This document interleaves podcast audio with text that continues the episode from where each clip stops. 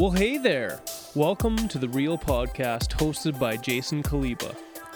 We think that real people are interesting, not just celebrities and superstars, but also the guy standing in line next to you at the grocery store and the kid beside you in church. We're passionate about sharing stories and insights of those people, real people, so that you're challenged and maybe even inspired to grow. If you'd like additional resources or more information about our guests, check out our webpage at cochranealliance.com/real. So, let's get real. All right, here we go. When I graduated from high school, when I was 19 years old, I started to hear on the radio and the TV of a humanitarian disaster in a place that I knew hardly anything about. And the place was Rwanda, and the time was the spring and summer of 1994, where two tribes within that country, the Hutus and the Tutsis, where a year's worth of grievances escalated into something that was, well, in the end, we learned as the rest of the world that it was a genocide, and it's estimated that up to 1 million Rwandans were murdered in that time period. Hundreds of thousands of women were raped.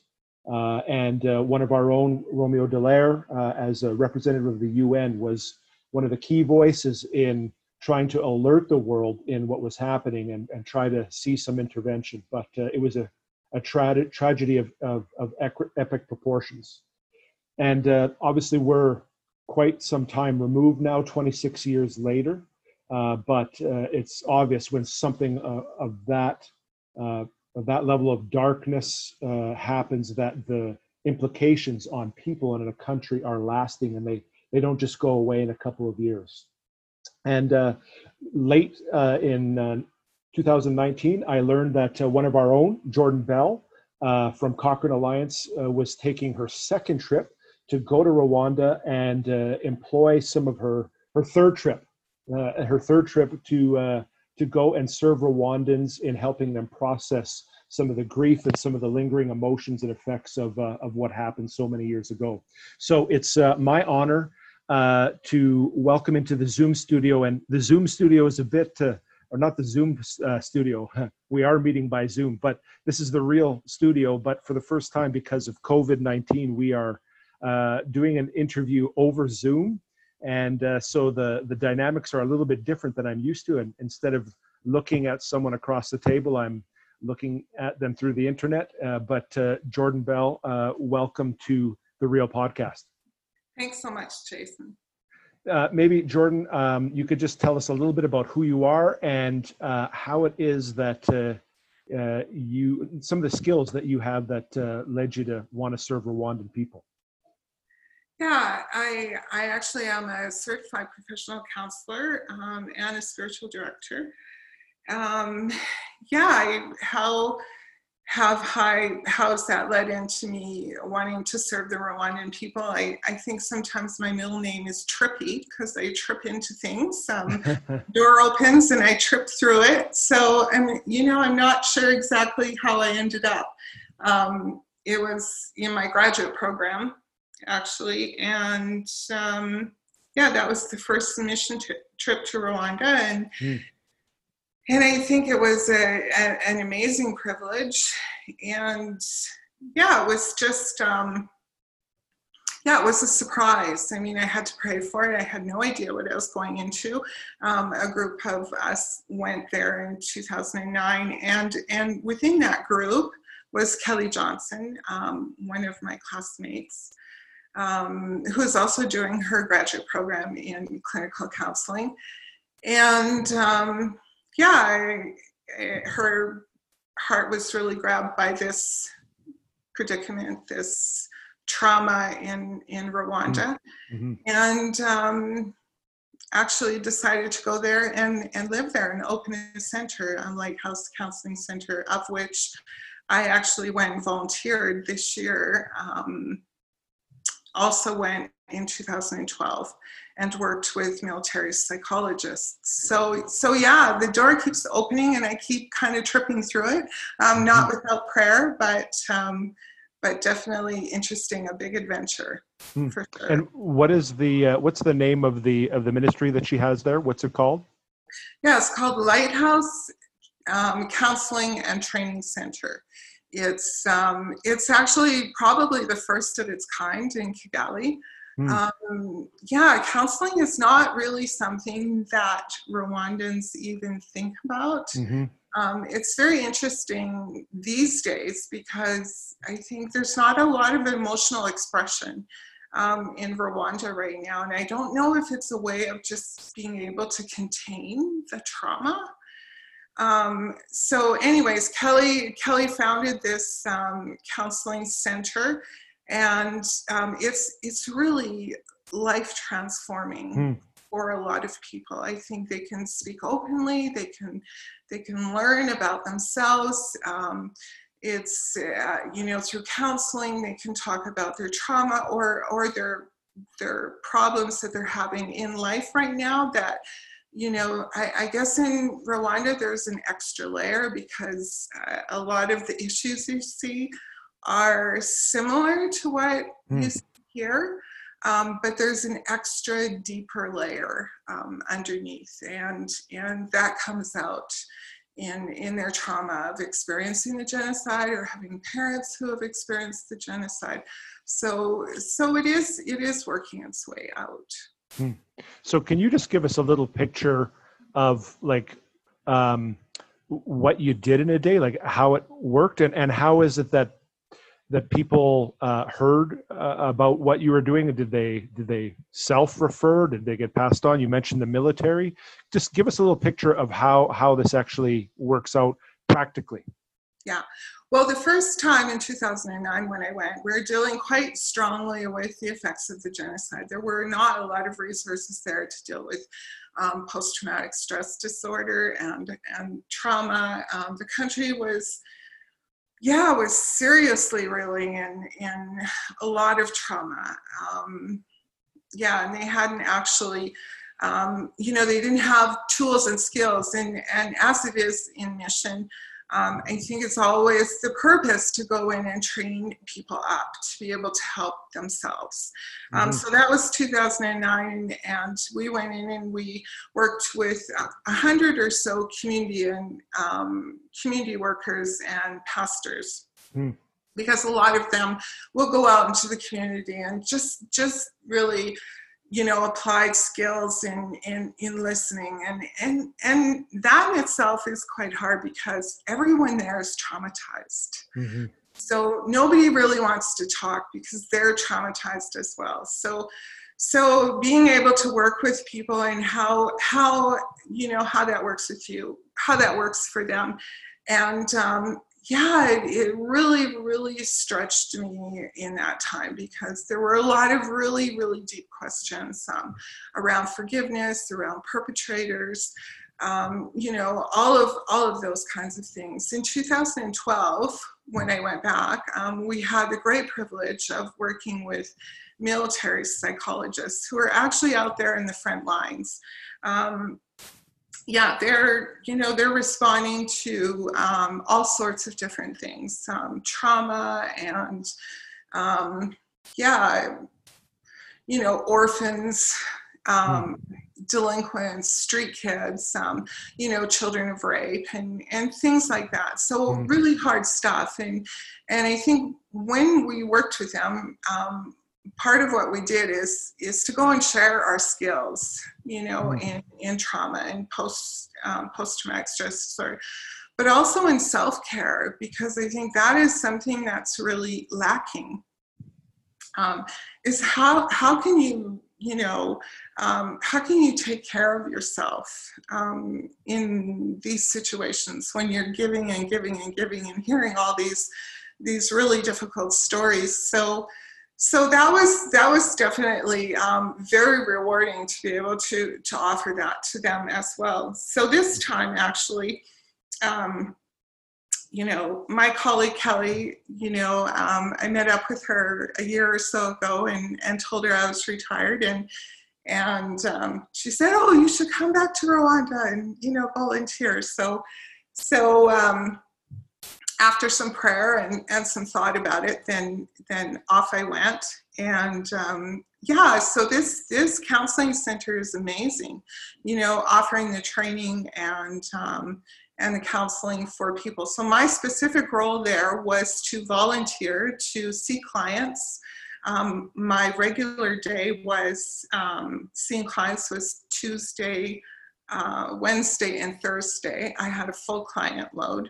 And then on Saturday and Monday, we had training class.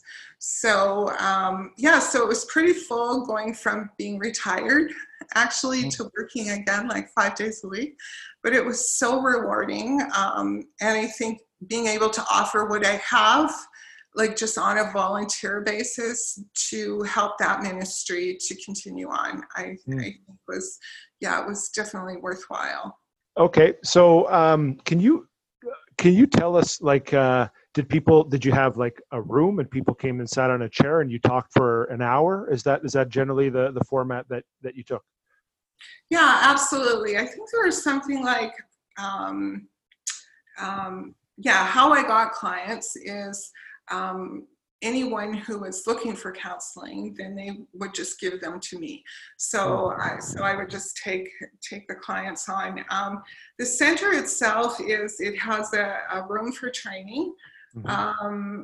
You know, it looks pretty modern. I know you saw the pictures maybe, and and then it had individual rooms. So it was actually a house, you know, that was made into a counseling center. So there were a number of counselors there from a lot of different countries. And we all had offices to be able to meet with clients. And yeah, and then the training itself took place in the big training room. Okay. Yeah. So what percentage of your of the people that you were meeting with were like military personnel, and what percentage were just men and women off the street kind of thing? Yeah, I didn't actually meet with any military people. That was my 2012 trip, where it was basically we were on the, you know, in the barracks or whatever, meeting with them then. This was just actually available for anyone who wanted or needed counseling. So it is starting to pick up a lot in Rwanda. So a number of people, everyone that phoned in got me.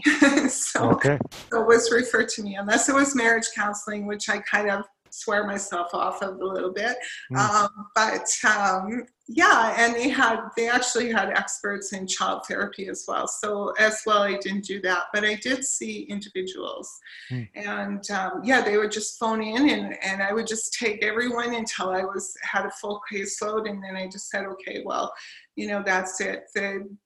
My service was also offered at a discounted rate to all the students who were in the class. You know, if they wanted to do some additional counseling or some processing, then they could certainly come and see me. And also, I mean, one of the big questions was always, well, what is spiritual direction? You know, so I had a couple of clients who were spiritual, you know, for spiritual direction, but in most people who were Christian, they had the choice of incorporating that into counseling as well, if they so wanted to. So that was an option for them as well. So mostly I saw Rwandans, and one Kenyan, and one expat, so one American woman. So yeah, that was my client load for that. Okay. Those were Rwandan. Yeah. So when you just sat down and these people began sharing their stories, what were you hearing about, and what can you share with us in terms of what these folks are wrestling with?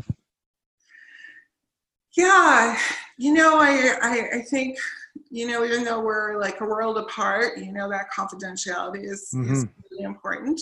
Yeah. So, you know, just thinking about the kinds of things, I think there were, you know, not unsimilar to what you deal with here, you know, sexual abuse, marital issues, anxiety disorders, depression, trauma, those kind of things generally. I mean, I don't think that there's any real difference in the way that you actually, respond to their needs in that way. What was different was just every now and then, you'd hear something like, for example, one of my clients was, very controlling and very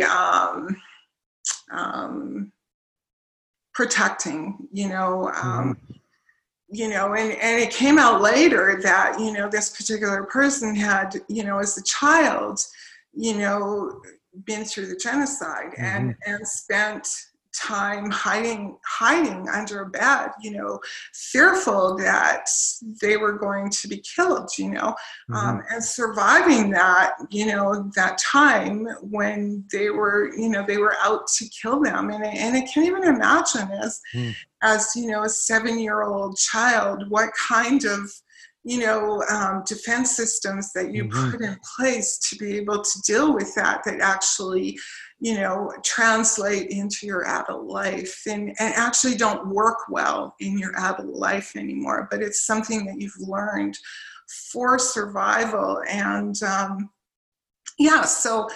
when you actually get those kind of underneath stories, then you can kind of understand, you have to kind of get through the protective layering and get to that point. And I think that's the thing about a counselor is you're like in this holy space with these people who are sharing like such, hard things and difficult places that, you just have all this compassion for them and just, it's just, you can feel God's presence in that place. I know I don't have the expertise that you do, but I know there's been a few times in my life with a person that I go, I can't understand why do they do this? They just have these habits or these ways of relating to other people that just seem, it make no sense. And it makes them isolated. It makes people not like them. And then you sit down and you get to hear their story and you realize, oh, okay, if I had undergone that in my childhood, or if I had those kind of experiences, that's probably how I would operate as well. Yeah, absolutely. And I think that's the thing. It's the gift of counseling, I guess, to be able to, to witness those stories and to come into a bigger understanding. I mean, people are all, you never go into a session and think, oh yeah, I've got this, depression or anxiety or whatever. Like it's always like so layered and it's always so surprising and so moving to be able to hear and sad and broken and yet so resilient and amazing at the same time, so there are all those things involved and yeah, it's a very privileged kind of position to be in. For sure. Absolutely. Very cool. One of the other things that,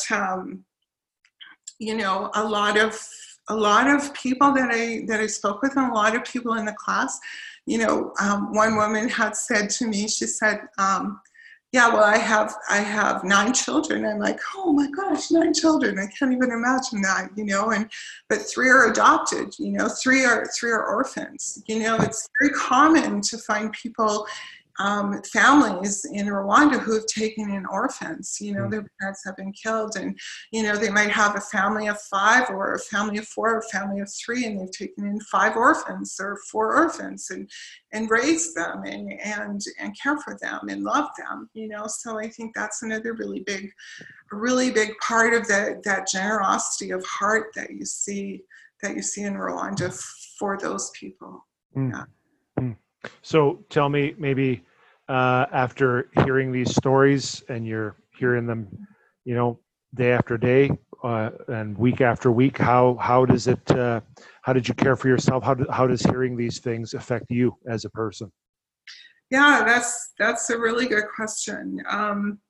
It is always difficult. I think it's always hard to carry these things. And I mean, we're not really meant to carry them, but there's a part of them that, you know, they kind of lodge in your heart. And and I think you're probably, you know, they're meant to, you know, you're meant to be able to do this. But for myself, I mean, I teach and I help, you know, clients with breathing, with spiritual practices, you know, meditation, things like that. I mean, it's not uncommon for me to stop in a session, which happens quite often in Rwanda. It's just a stop. Like, do you need to stop here? Should we breathe? Should we take a few moments to just kind of, you know, ground yourself? And so there are a number of disciplines that I have, and I'm really passionate about that, maybe because I've had to use that a lot myself, you know, to be able to help people just, you know, try and manage that anxiety and try and have good self-care for themselves. But yeah, it is always a challenge, for sure it is. It's hard. And having faith as well, I think, that, you know, it's like, you know, walking up to the foot of the cross and then walking back up and taking it back, you know, and then you walk back up and you put it back down, you know, and but it changes you, I think, you know, it changes you for the good, but it's still hard to manage. Yeah. So maybe on that spiritual front, you're hearing people's experience, maybe some of them trying to come to grips with where God is in some of their trauma. How about your own perception or experience of God? How has doing this changed your relationship with God, as people are processing that themselves? Yeah, you know, I think going to any developing country, I think pushes people to ask some of those questions, you know, some of those hard questions. And I think that process is really important, and I need to be able to do that. For myself, I always feel that, you know, going to meet with these people is like going to encounter God, you know, to be able to connect with the body of Christ. But not only connect with Christians, because not everyone there was Christian, although the majority is, but everyone's created by God, you know, to see that, to encounter God in people, you know, in the poor. And I was thinking about this as you asked me to do this, and just, you know, what is that? You know, and I think, you know, sometimes there are certain groups of people that don't have a lot of different masks on, you know, they're more themselves, because, you know, they're just, they have no choice, you know, and I think when we can be more ourselves, then we have a better opportunity to be able to encounter God in each other and to find God between us. So yeah, I think that has to be a big one for me, you know, to be able to go and to enter in with someone and to be able to see, you know, God in them and to feel God's presence between us. You know, that is the big one. I don't know if that answered that question. No, it does. Yeah. But yeah. Yeah. Well, okay. That's really insightful. Thank you. So we could dive into insights into people and their experience there, but we're now, we're not in genocide, but you know, as we record this in the coming days, our own governments are talking about casualties for the first time in my lifetime, that, you know, hundreds of thousands of people in North America in the coming weeks and months could be facing pretty severe stuff. So talk to us a little bit about coming out of that kind of experience. And I believe you had to leave early. How early did you leave before your planned departure from Rwanda? Yeah, I left 11 days earlier. It was, I really, you know, a couple of people have said to me, you know, I think better sooner than later. And talking with my travel agent, you know, there weren't actually flights after the weekend. And so I actually only had 2 days to kind of get my act together. Make a decision. Finish up my stuff. Well, I made a decision on Tuesday, and Thursday I was leaving. So I actually saw clients right up until Thursday. So it was just like jam-packed in the last couple of days. So yeah, it was pretty surreal, you know, to think that it wasn't the best way to leave. I mean, I think in your head, you always want to finish well. So I finished as well as I could, given the circumstances, you know, and even traveling, you know, I think it was very interesting because, yeah, the you know, demographics and, you know, nationalities, the people on the airplane were just like, it was, I don't think I've ever experienced that before, you know, so, but it did feel, even though we're still in winter here, it did feel really good to come home, for sure. Yeah. And I know often coming back from another culture where you're there for a bit of time, there's reverse culture shock. Yeah. Was that experience there this time, or because you went immediately into isolation at home, had to be separated from everyone else for a couple of weeks? Did you experience, after hearing these stories and then a bit of like an emergency yourself, you have to leave?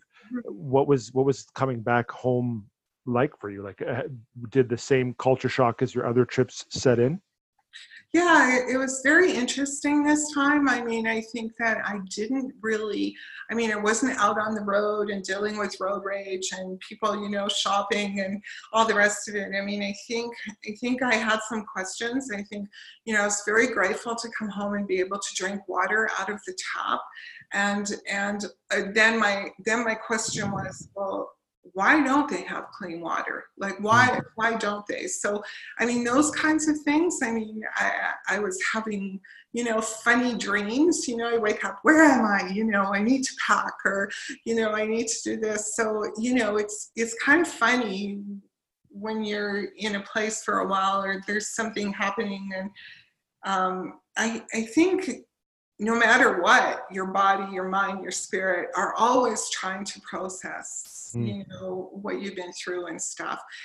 So, but in the past, I actually have spent a lot of time with the groups that I've traveled with, preparing their hearts for what they've come back. And I'm really passionate about this, preparing their hearts for what they're going to encounter, and actually following up with them and actually processing some of those hard questions, you know, like, wow, where was God in this? You know, how could God let this happen? You know, those are all things, you know, why is there suffering? You know, these are all things that are really good questions for us to ask, good things for us to wrestle with that you know, is very important when people go to a different culture, a third world or anything like that. So I have in the past, but I had a little bit of a different experience this time. So do you know what effect the coronavirus is having in Rwanda? Are they being hit hard? Is it early days, or what's happening there right now? Yeah, I think it's still early days. I mean, I have been watching the news in them because I you know, I feel quite connected there still.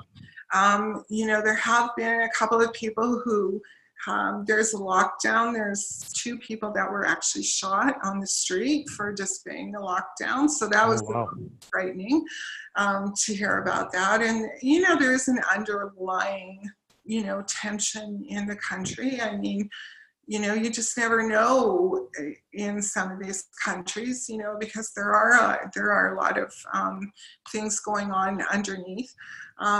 So, but they are actually, and I am keeping in touch with Kelly and Cello and Little Jubilee to see how they're doing.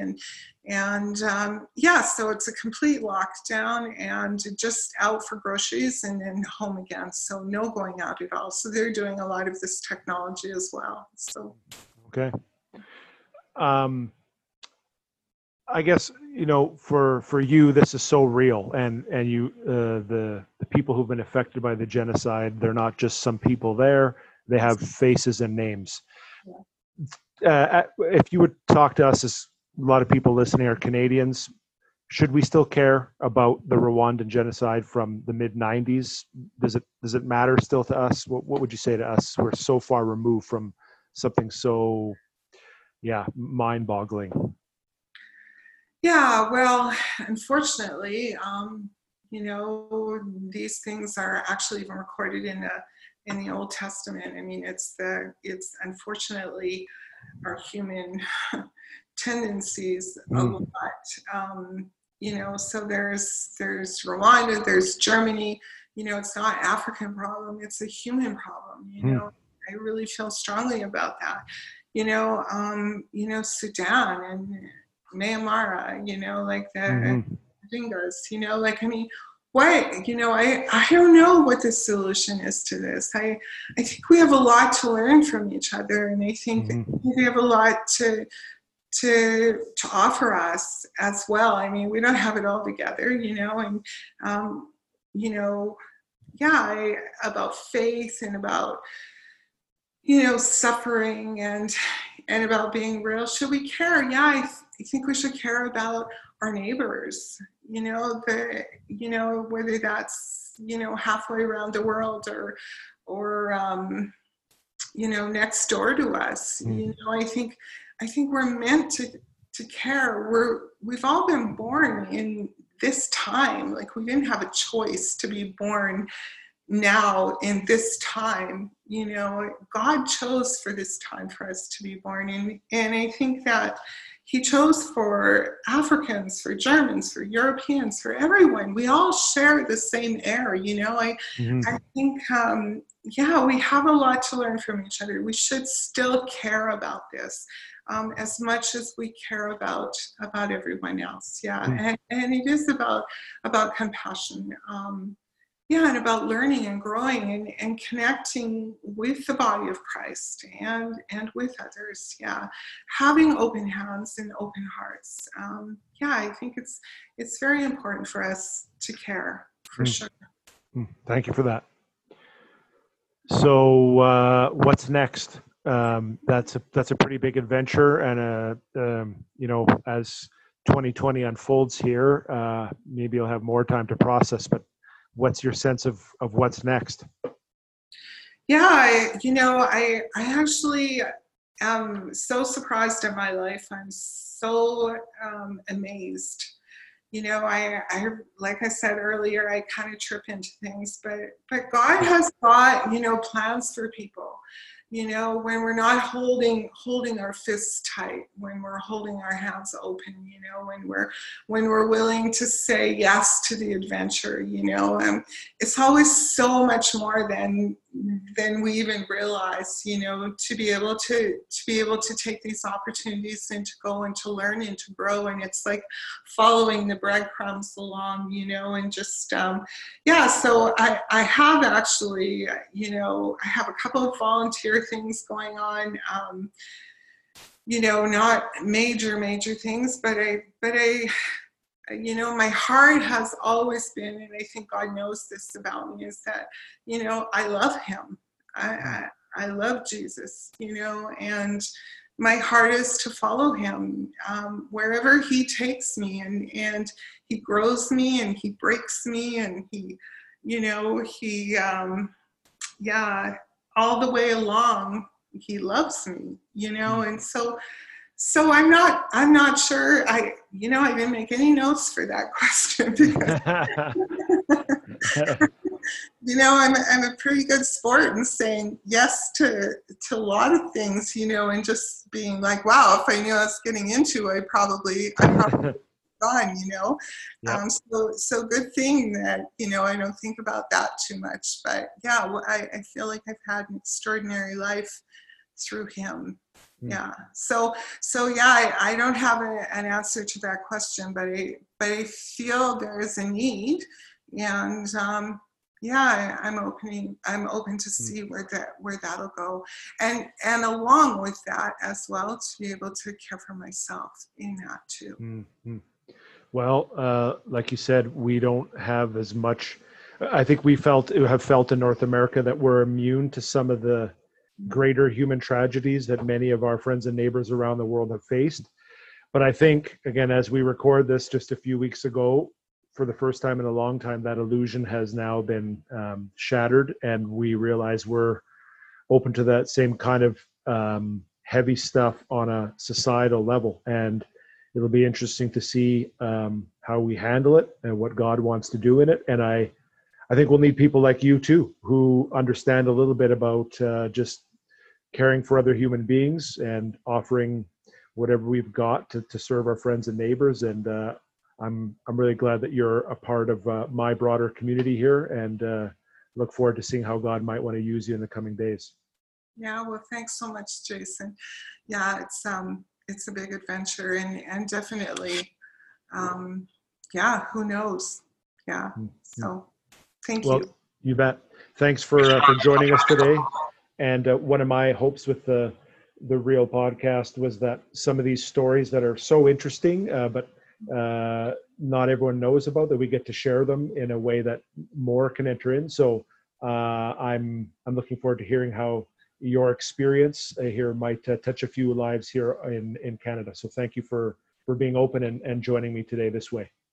Thanks. Thanks for listening to The Real Podcast. For more information on this episode and others, check out our website at cochranealliance.com/real. Until next time, keep it real.